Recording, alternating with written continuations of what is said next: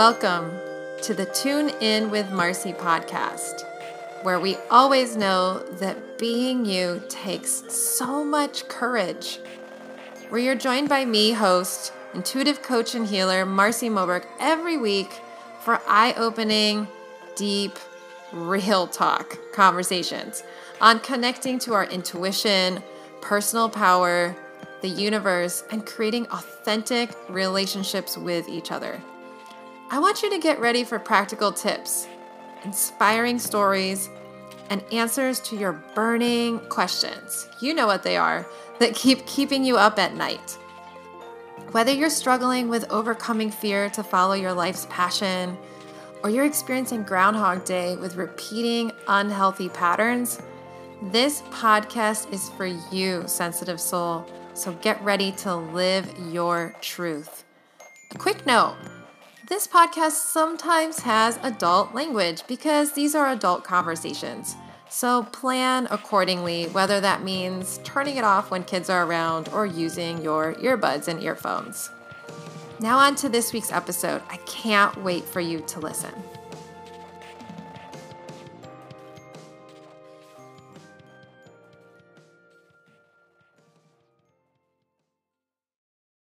Welcome back to the podcast. I'm so happy that you're here today, and I want to say happy one month anniversary to Tune In with Marcy. I have been creating and recording episodes now for a whole month, and it's been great. It's been really fun. I'm really enjoying this medium. So, I first want to say thank you for tuning in, thank you for listening. Thank you for devoting your time to receive and digest my creation. It, it means a lot to me as a creative person. And you, by tuning in, are really allowing me to fulfill my purpose and to be a vessel for these teachings. And so I'm really grateful for that. And I have just been blown away by how the podcast has been received. The feedback I've been receiving has been wonderful, including some five star ratings. Thank you so much for the people that have taken time to do that. Um, I wanted to read a review from a recent listener that really touched me, and I'm so grateful for. They said, I really like the way Marcy relates and communicates in language that anyone can understand, even though she's speaking about deep and maybe subtle topics. She has a way with words that allow you to get into the feeling in your body, which not all podcasters or people communicating spiritual or holistic topics can. Eager for more episodes. J Dub Love. J Dub Love, thank you so much for your kind words and taking the time to review my podcast. It means the world to me. Your generosity will definitely encourage other listeners to tune in and ensure more people who could really benefit from this podcast get to find it. So, thank you for being a bridge in that way to other people. And if you've loved what I've been sharing so far, or you get to the end of this episode and you've really enjoyed it, I would be so grateful if you could hop over to Apple Podcasts and share a rating and review, ideally five stars. These ratings and reviews ensure more people can find the podcast and encourage people to listen in, which is wonderful because that's that's my hope. I created this in order to have these tools and topics and, and skills and, and different teachings to reach as many people as possible. This is one way that I am trying to be of service to many people, um, regardless of their financial situation, because I offer this podcast freely. And it takes a lot of time for me each week to create these episodes. Um, so I would love to be able to to serve more people in this in this vessel of this audio creation that we're doing. okay, so this week's episode is episode number four in a series on relationships.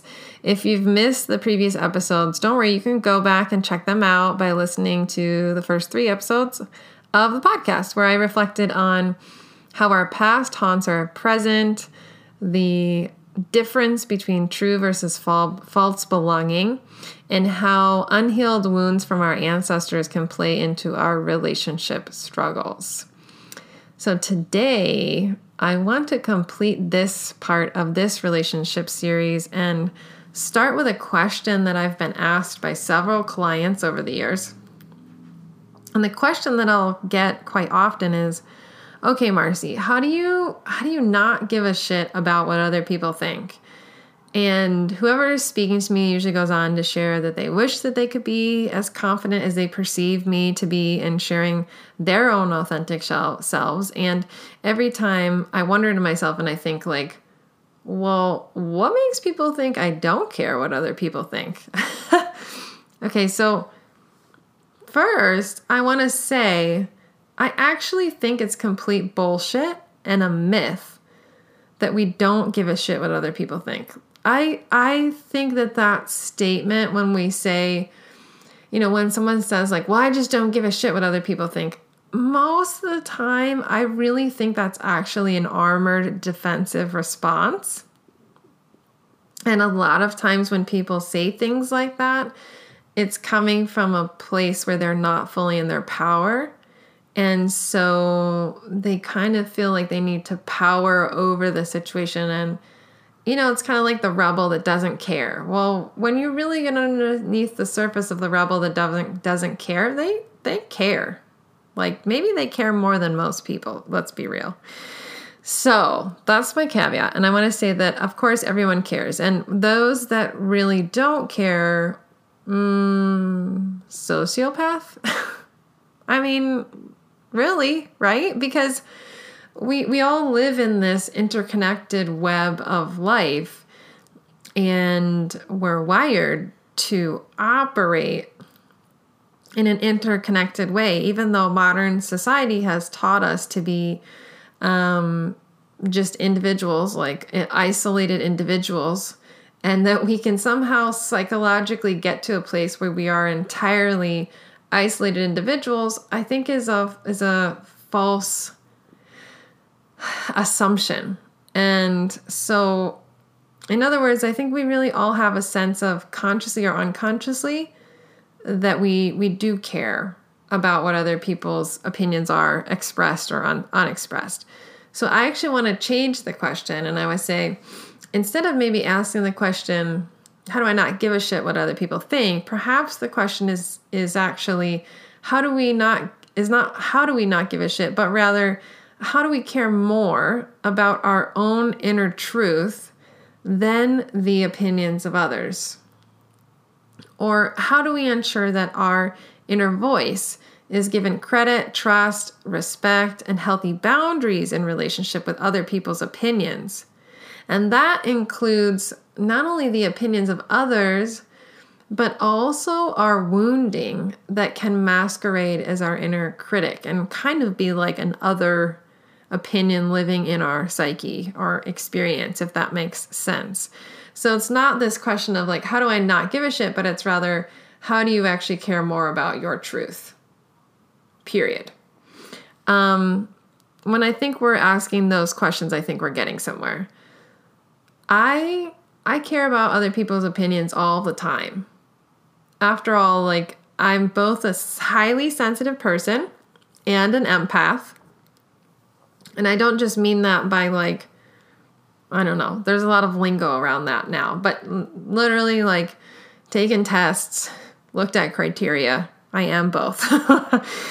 um, and this means that I feel more than the average person and that my nervous system is literally wired to pick up on the subtlety of my environment and others around me more than the average person because that's like, you know, my highly sensitive person nature is that I actually pick up on the subtlety in my environment. The empath part of me means that I actually pick up on the feelings, uh, thought forms, opinions, emotions of other people.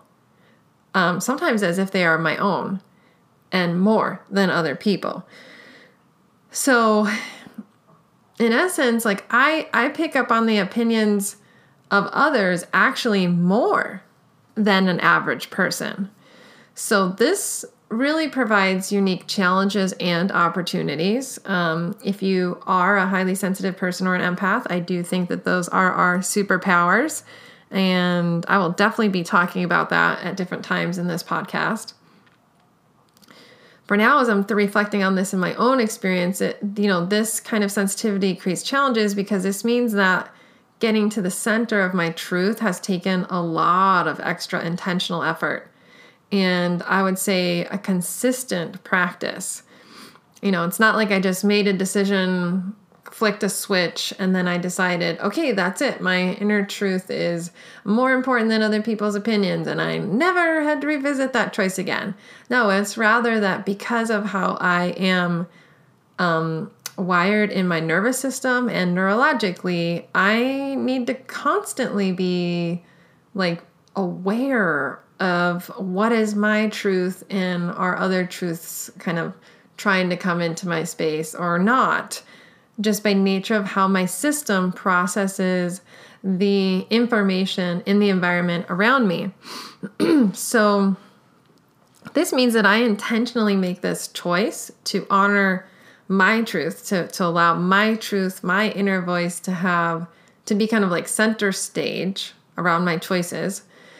Um, and I choose that centering of my inner voice and my truth on a daily, hourly, and sometimes minute by minute basis, especially when I'm feeling like a bit physically, emotionally, or mentally worn out. That means that it becomes a very conscious practice for me that I need to do. So, developing a certain level of confidence in our truth is not a destination, but rather a devotion. I'm going to say that again. Developing a certain level of confidence in our truth is not a destination, but rather a devotion. What is devotion? When I looked it up on the internets, I found that devotion is officially said to be love, loyalty, or enthusiasm for a person, activity, or cause. And so I guess what this means for me is that my life's cause is to keep choosing my truth and living it. And that feels true to me. To keep choosing my truth when the outside noise is really loud, like the outside noise of other people's opinions or society's perspective, and to keep choosing my truth when the outside, inside voice of my inner critic is really loud. And then, like everything in between. So there are days where sometimes that's really easy, and then there are days where sometimes it's really hard, and then there are days where it's kind of like a mixed bag. Um, the days that it's really hard for me, it's, you know, as a creative entrepreneur in the world and a sensitive intuitive, there are days where I, you know, tenderly offer one of my creations to the world, like a new course that I've created or some of my writing, or I, you know, maybe I've done a new podcast interview on another podcaster's um, platform or show, or I share a musing from my heart, you know, like on social media or something like that. And then this can come up. It can come up to this, this bubbling up can be well, what do other people think? It's a very vulnerable thing as a creative person, I believe, to put things out into the world. And I can feel at times anxious about how much people are engaging with the material, how much they like or don't like something with the, you know, like function on social media. P.S. I'm really excited that they're thinking about um, actually getting rid of the like function. I think it really is disruptive, but that's a sidebar. Um, also, I can sometimes get in my head about how something can feel so profound and like really, really deep to me. And then when I share it in the world, it feels like it's met with crickets. And that can be really hard where something is like maybe something I've realized is is literally like earth like earth-shattering changing for me. And then it appears like when I share it into the world that there's not a lot of engagement with it and that can feel really vulnerable. And if i'm not you know kind of confident in myself i could get to a place where i could then question whether it actually was as profound as it was and that could erode my experience if i let it in many ways, I believe this is why being an online creative entrepreneur is actually one of the most challenging paths that anyone can take and is a really, really deep spiritual practice because day in and day out, I get to keep practicing choosing my truth.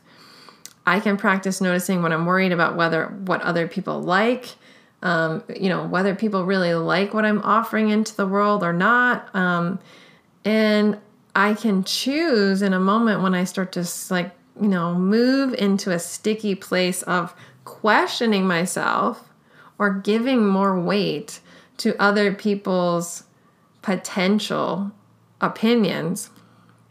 And in that moment, I can become conscious and decide to close out, you know, for example, my social media app and then go and give my dog. Why would I give my dog, not give my dog, go give my dog a hug? Why would I do that?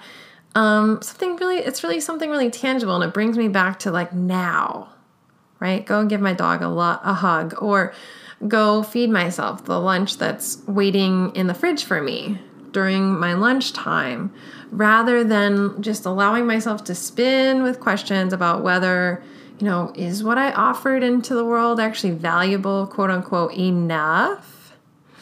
Um, and instead, like nourish my body, nourish myself in that moment, right? And and those kind of moments of deciding not to engage in giving weight to and energy to other people's um, opinions over my own truth and coming back to the present moment through something that is deeply caring, like feeding myself a nourishing lunch, or deeply connecting, like hugging my dog, or going on a walk and connecting to nature for like a couple minutes. Um, that really allows my truth to stay front and center, even in the moments when I'm having a hard time doing that. I mean, after all, in the biz in the the world of like online business, there's a lot of um, marketing gurus that can preach that we need to like give value, value, value. You need to always give value, and that can sometimes unintentionally, I think, imply that if if something falls on like quote unquote deaf ears, or it feels like something I've created falls on deaf ears, then is my work of no value and then, even further, if I'm not careful, I could even go into this place of like, well, then am I not valuable? And of course, the answer is no, right? So it takes a lot of practice for me on a daily basis. People don't see that when I'm offering things to the world, but there are times where it can be really hard for me, and there can be times where I offer it into the world and I feel really confident. And that can depend on a lot of things. Like if I like I said, if I'm really physically tired or I, have been working really long hours or um, I have Lyme, chronic Lyme disease, and if my chronic Lyme disease symptoms are active, then I can be a little more vulnerable to feeling a little bit less confident in my truth. At first, when this was happening, when I first left my government job, this dynamic really messed with my sense of worthiness in ways that I never had to deal with in an office job because suddenly I felt naked and bare and like standing in the wilderness of doing my own thing. And I finally, you know, I feel grateful for it, even though, holy shit, it was really hard sometimes at the beginning um, because I really finally got to meet the architecture underneath that fueled just how much I did care what other people th- thought, even if I didn't want them to know it, right? It's like I was masking that. Honestly, I recognized when I was in an office job and when, um, you know, I was kind of just like out there. I I really had to come face to face with that. Um, so I'm really grateful for that challenge and how that has really unknowingly stepping into this work has really fortified myself and my confidence in myself in a way that I wasn't expecting. These challenges, you know, have also shown up in my personal life. So if you think to yourself, like, oh, I'm not an online entrepreneur, or maybe social media doesn't get you in the same way, you might connect with some of what I'm about to share about my personal life as well, where this has also shown up at different times. I've made choices along the way that I knew other people in my life might not agree with, understand, or quite frankly, just get upset with. And those have included things like getting a divorce. Getting a divorce was a interesting, surprising experience because some people in my friend circle treated me like as if my divorce was contagious, is the best way I can describe it. And it's like suddenly they kind of distanced themselves and disappeared. There were other people that were really angry with me at not sharing about how difficult my marriage had been that led to divorce and that I wasn't opening up about what really had happened right after I got divorced. So there were people like, yeah, a lot of people just made it like personal, the decision personal. It was really bizarre for me. Um, so that was one interesting situation that I, I guess I knew people might I don't know. I don't think I realized how how people would have such opinions about it, to be honest. I guess I thought people would trust my decision more than they did. So that was interesting. Same thing happened to me before that when I became Muslim. And then later when I decided that I didn't identify as Muslim anymore or even as one spiritual tradition that my my path was actually much broader than that both cases, I had a similar experience where people just got weird about my decision. People took it very personally. People, some people took it as like an offense. And it was both decisions people at different points took as like an offense or and both decisions people like wanted to try to talk me out of them. I mean, happened in divorce too. It's just again, it was just really bizarre to me that people had these opinions that they were just trying to talk me out of the decisions rather than trusting that I really knew what I was doing.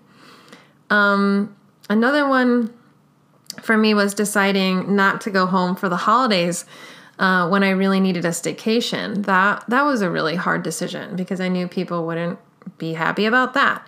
And then one of the hardest decisions for me to make to date with my husband was actually when we got married, we decided not to have family there. And that was for a lot of really complex reasons. And we knew that mm, people might not be happy about that.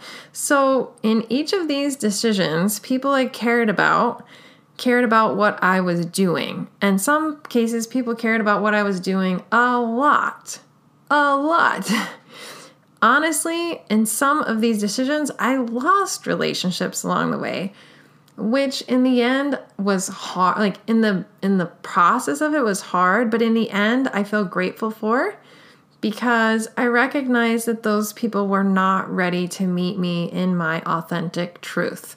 And the kind of people that i want in my close circle of relationships need to be able to trust my decisions and trust my truth and trust that i know what is really really good for me um, and honor that, even if they disagree with it.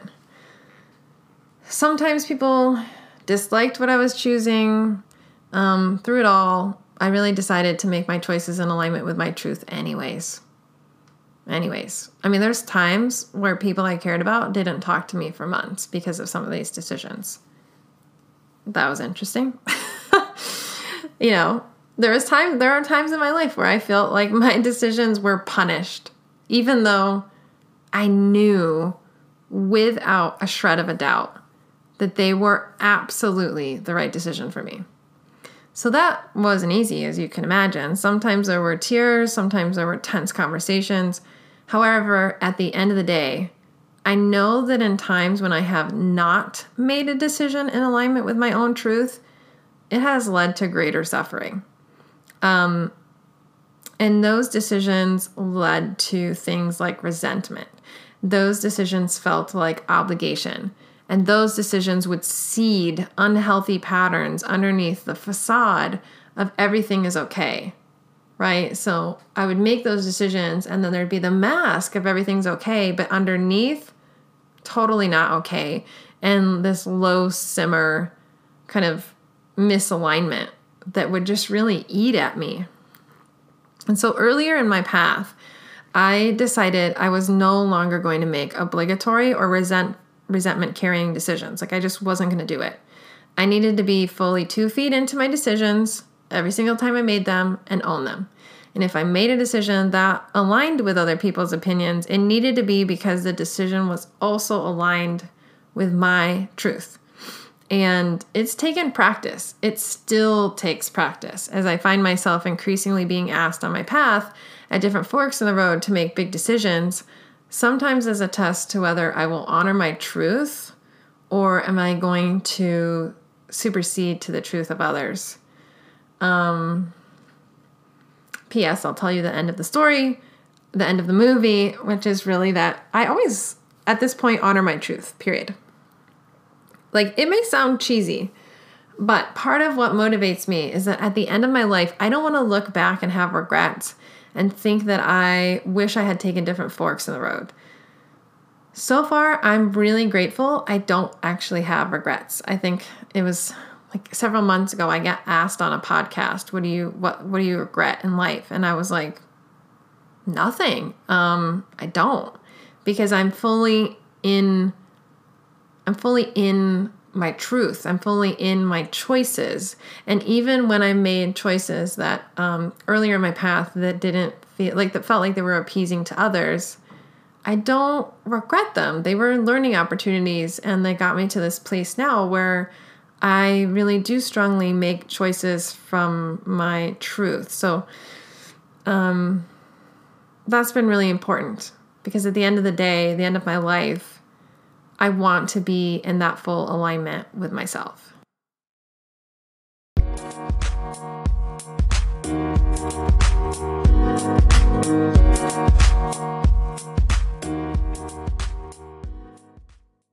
Now, a big piece that I want to talk about underneath the confidence to keep choosing our truth is a healthy cultivation of self acceptance.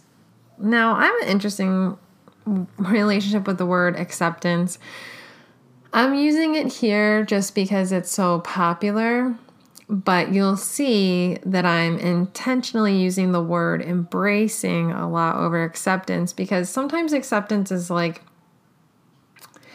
it implies that you still have a mm, you like you still don't like it like you still have some resistance towards it right so when i'm talking about self-acceptance and i'm talking about embracing i'm talking about it from a place of removing our resistance i found when we have more space inside of ourselves to truly embrace all of the parts of who we are we have more space to embrace all of the parts of who other people are in relationships, yeah. So let's be clear. I'm I'm not the kind of only love and light kind of lady. So, you know, people who kind of on a spiritual path preach just love and light. That that's that's not me. It's also not my experience of life.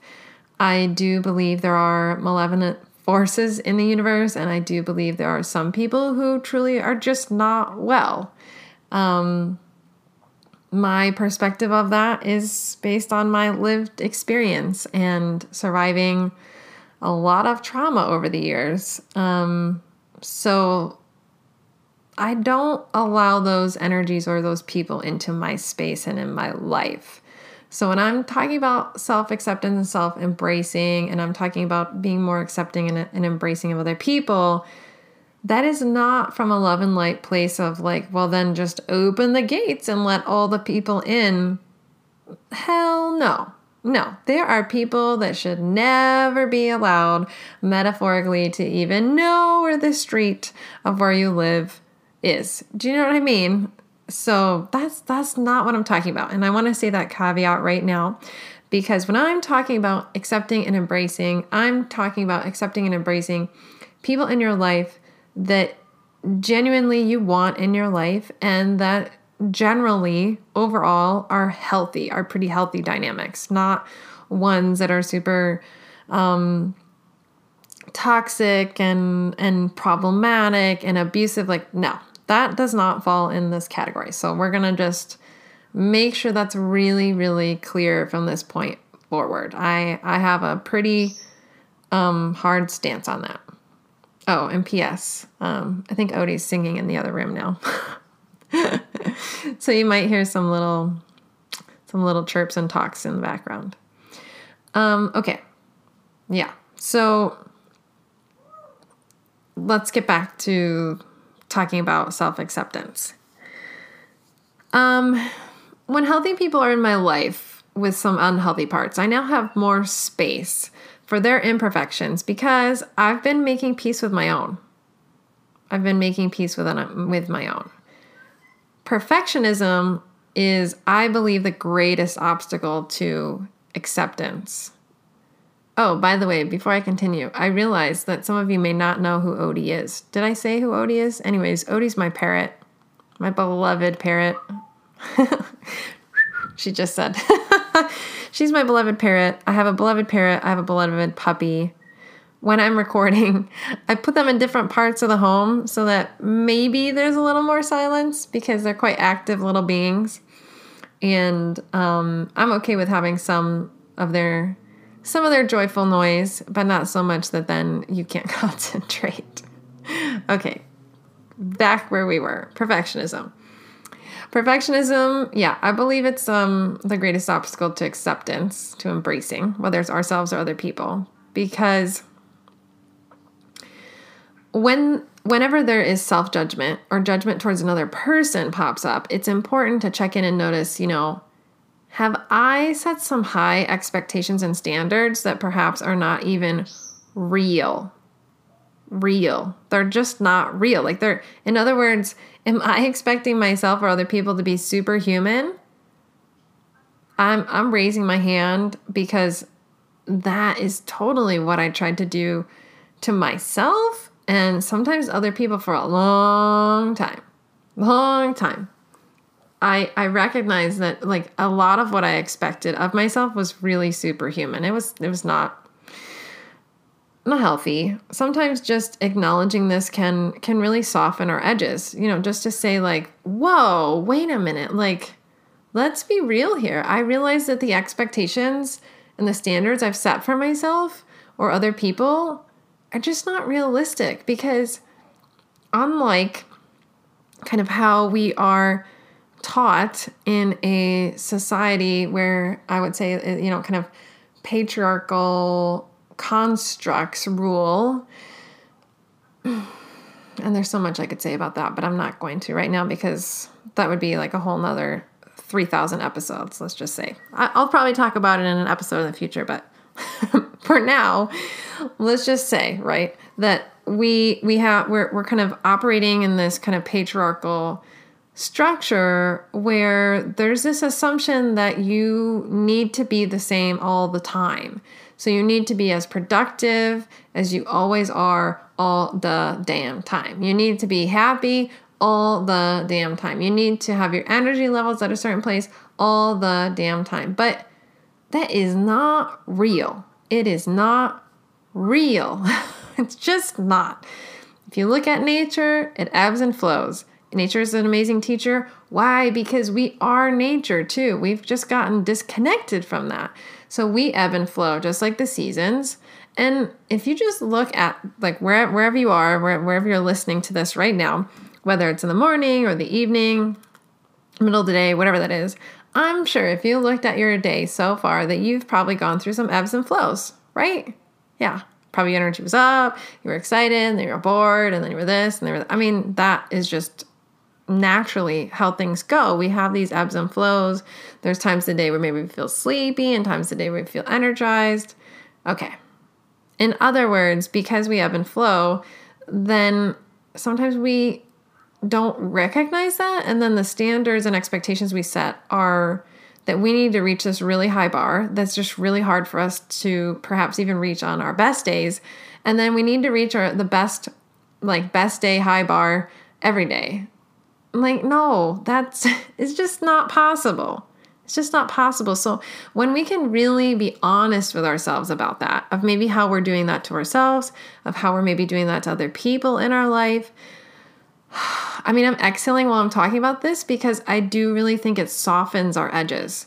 It softens the edges with ourselves and and with other people. So, after we can soft, soften, then we can just ask, okay, so now, how can I create even more space inside of myself for these quote unquote imperfect parts, right? We are there, there is no perfection. We're all per, we're all imperfect, quote unquote imperfect. We all have quirks. We all have these little things that we do un un just so many habits, whatever. That that's just how we are we have those things. So, how can we start to create space for them? And one way to do so is shadow work. Um, I'm a big proponent of shadow work.